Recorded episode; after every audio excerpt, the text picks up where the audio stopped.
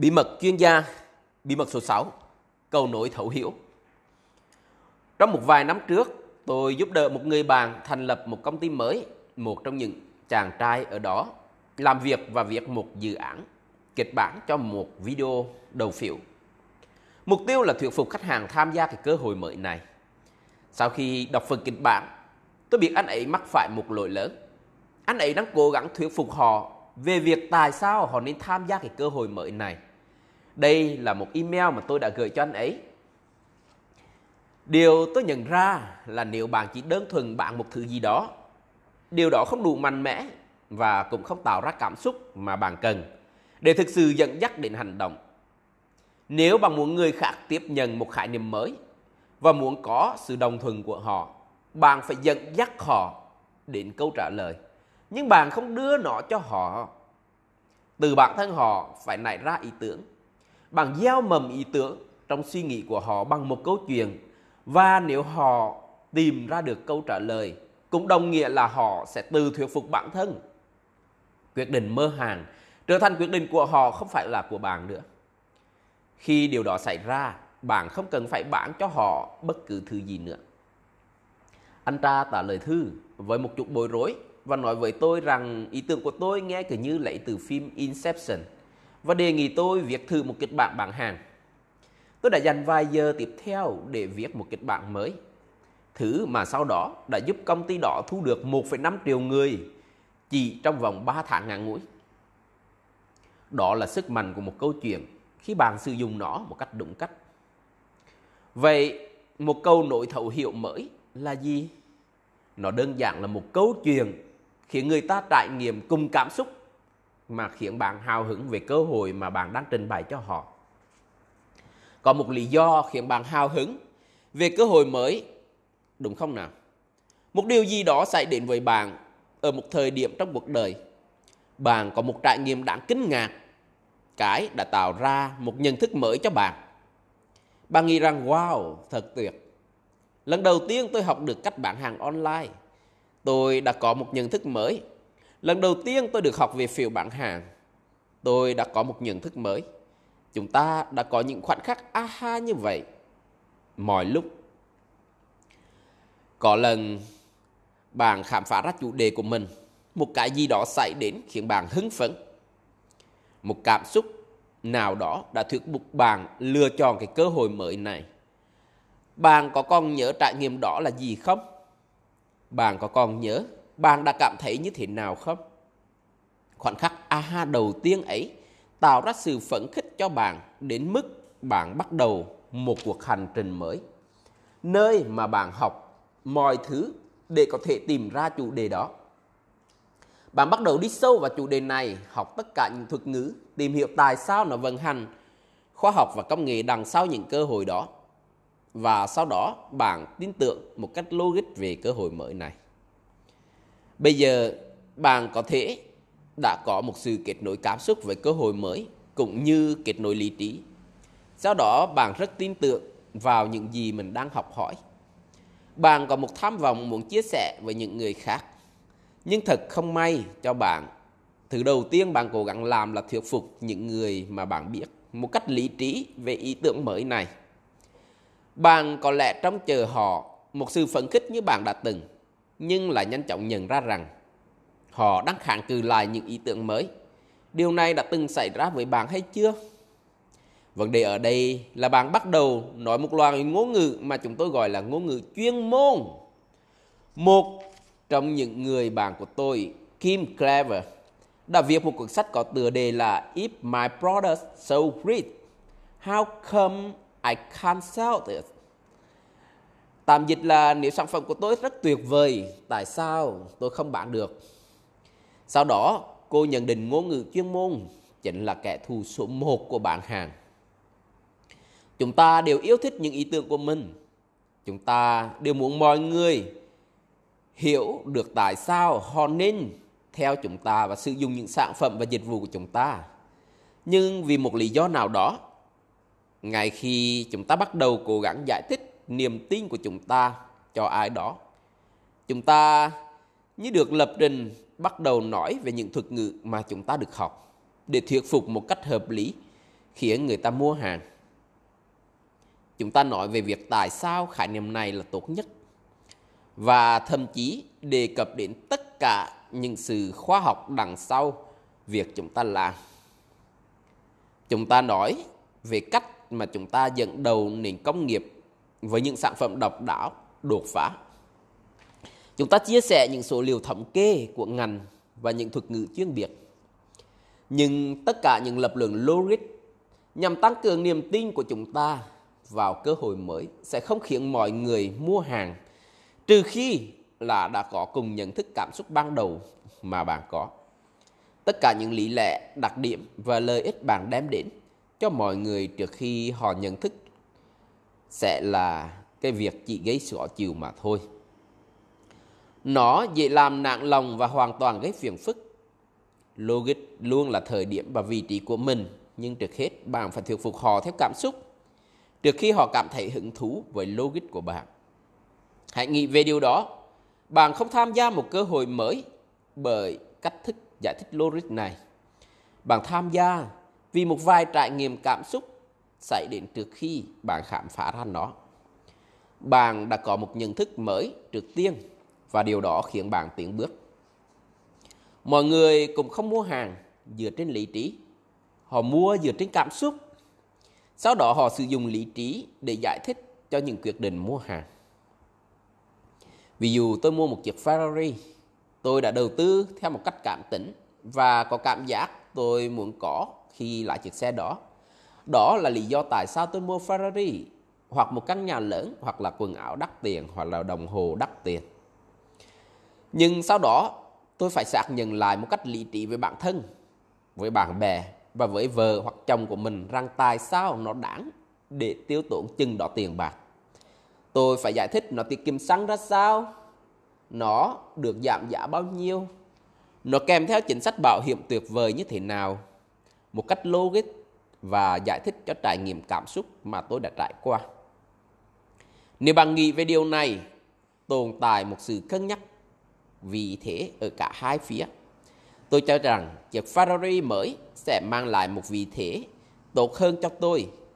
Nhưng sau đó tôi lại cần bào chữa cho điều đó một cách lý trí với bạn bè và gia đình của mình.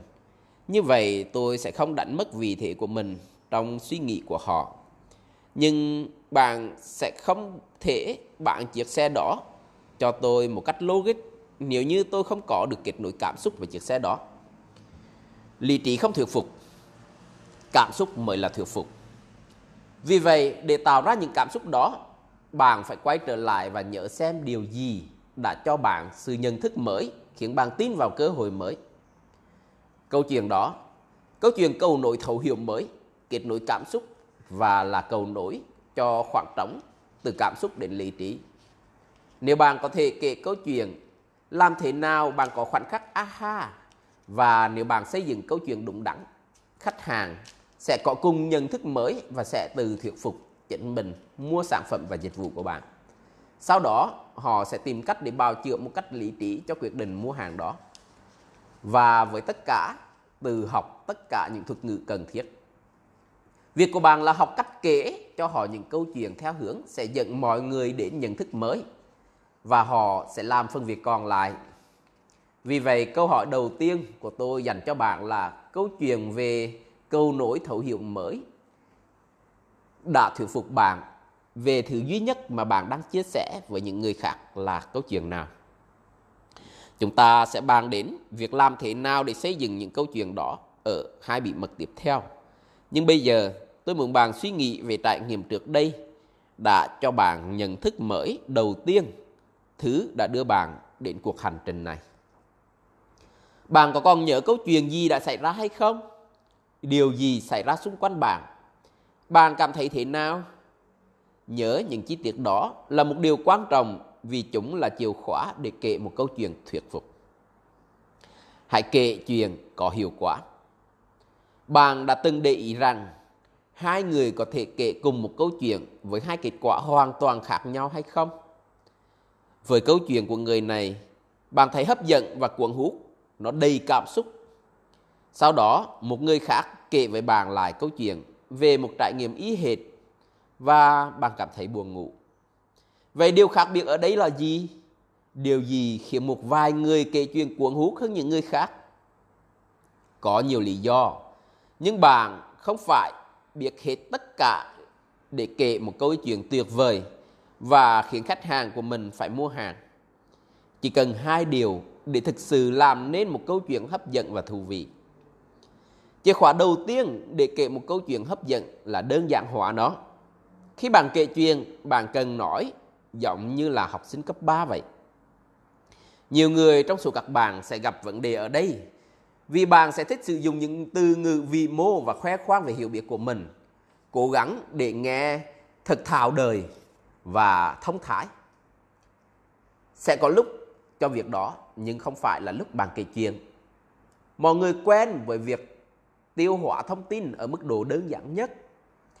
Khi bạn đi cao hơn mức độ đó, bạn bắt đầu đánh mất khách hàng của mình một cách nhanh chóng. Trong những cuộc bầu cử năm 2006, 2016, một nghiên cứu nhìn vào những bài diễn thuyết của từng ứng cử viên đảng Cộng Hòa và đưa chúng vào bài kiểm tra Fletch để đánh giá bài diễn thuyết của họ. Trump đạt điểm trung bình 3 đến 4 điểm cho mỗi bài diễn thuyết của mình trong khi các ứng cử viên khác như Ted Cruz ở điểm 9 và cả Ben Carson lẫn Mike ở điểm 8. Sử dụng những từ ngữ vị mô có thể khiến bạn thấy mình thông thái hơn, nhưng nó sẽ chẳng tạo ra được chút ảnh hưởng nào với những người khác. Nhưng thỉnh thoảng bạn sẽ phải nói về những khái niệm phức tạp. Vậy làm thế nào để bạn đơn giản hóa một khái niệm phức tạp một cách nhanh chóng? Bạn làm điều này bằng cách sử dụng một công cụ mà tôi được tạo ra, tôi gọi nó là hạt. Câu nổi, cầu nổi, giống như là Mỗi khi tôi gặp một từ ngữ hoặc một khái niệm mà nó vượt quá trình độ lớp 3, tôi dừng lại và nghĩ về việc làm thế nào để tôi có thể liên kết khái niệm đó với một thứ gì đó mà họ đã biết hoặc đã hiểu về nó. Tôi đã dùng cách tương tự để giải thích những khái niệm phức tạp với lũ trẻ của mình. Ví dụ trong một kịch bản bán hàng của mình, tôi đã cố gắng để dạy một liệu trình gọi là ketosis. Đây là một cách để giảm cân. Câu vừa rồi chính là mô hình nhỏ của chiếc cầu gọng như là bạn có thể thấy điều đó hay không? Trong kịch bản bán hàng, tôi đề cập đến từ Cantonese và tôi quan sát thấy khán giả không còn chú ý đến nó nữa.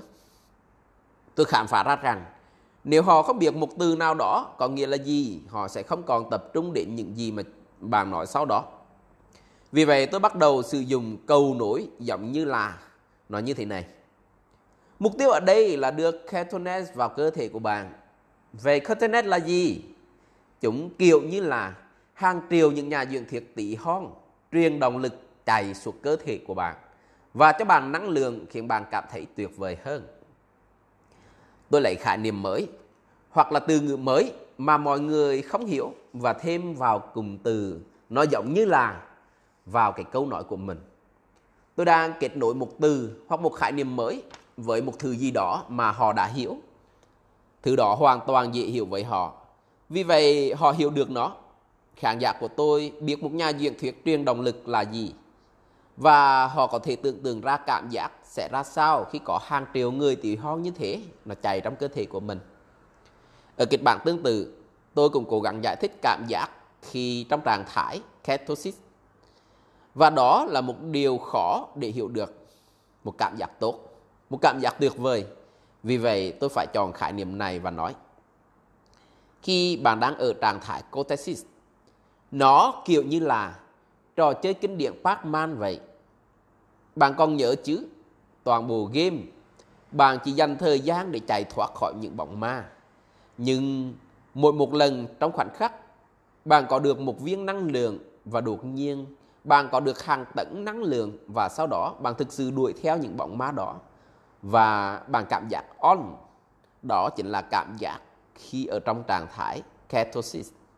Một lần nữa, tôi biến khái niệm trừu tượng và khó hiểu này kết nối với thứ gì đó mà họ chắc chắn sẽ hiểu.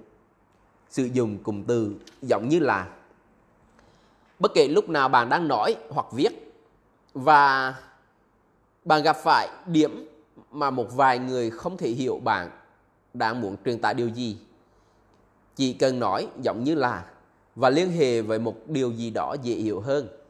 Việc này khiến câu chuyện của bạn trở nên đơn giản và có tính giải trí và hiệu quả cao hơn. Đơn giản hóa chính là chìa khóa của bạn. Thứ hai, bạn cần cảm thấy như thế nào? Cách tiếp theo để cải thiện cách kể chuyện của bạn là thêm vào những cảm xúc và những biểu cảm. Trong phim thường thì rất dễ khiến cho ta cảm nhận được một điều gì đó.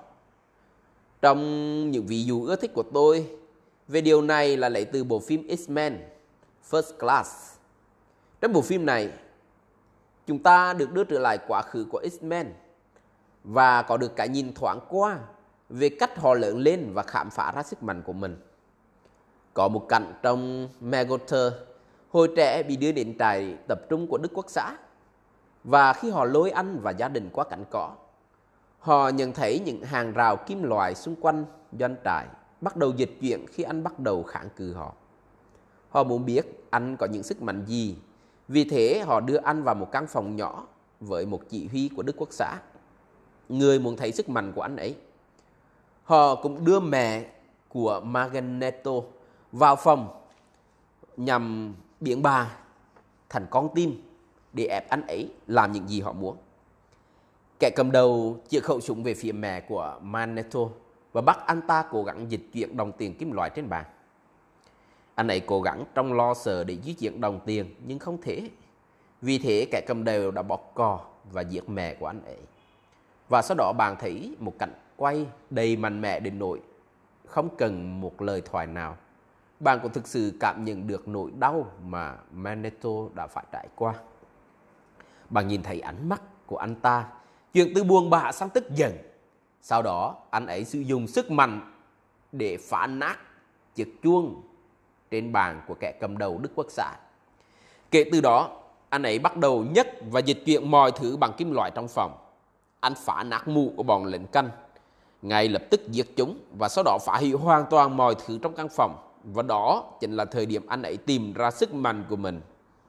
Khi bạn đang xem bộ phim, bạn có thể thấy tất cả mọi thứ mà không cần một từ ngữ nào, bởi chúng có thể tạo ra trên gương mặt anh ấy.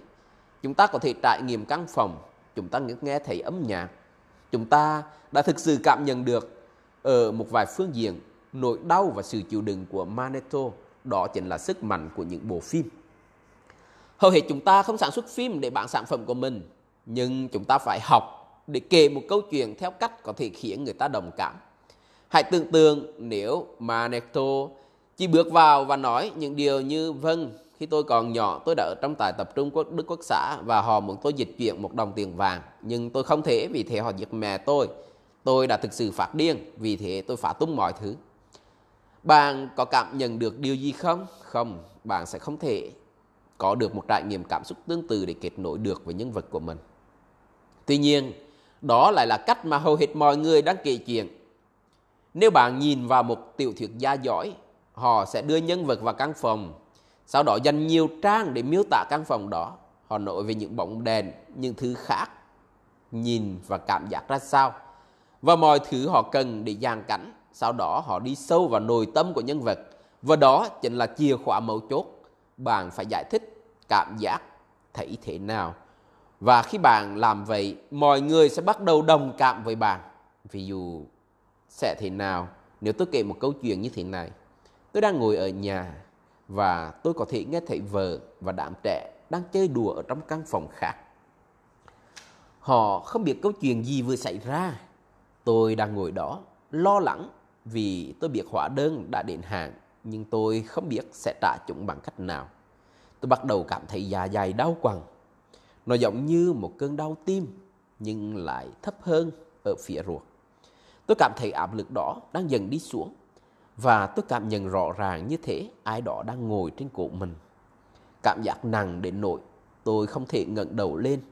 Thứ duy nhất tôi thấy là lòng bàn tay của mình và chúng đang đậm mồ hôi. Tuy nhiên tôi lại thấy lạnh lẽo. Cả cơ thể tôi run rẩy và rùng mình vì tôi đang chịu quá nhiều đau đớn và thất vọng. Tuy nhiên, tôi lại bị đóng cứng bởi nỗi sợ. Khi bạn đọc câu chuyện đó, bạn có thể bắt đầu thực sự cảm giác được những điều mà tôi giải thích. Bao nhiêu trong số các bạn cảm giác đau ruột hoặc là sức nặng trên cổ, hoặc mồ hôi ở lòng bàn tay. Bằng cách giải thích những thứ tôi cảm nhận, bạn gần như ngay lập tức cảm nhận được điều gì đó tương tự.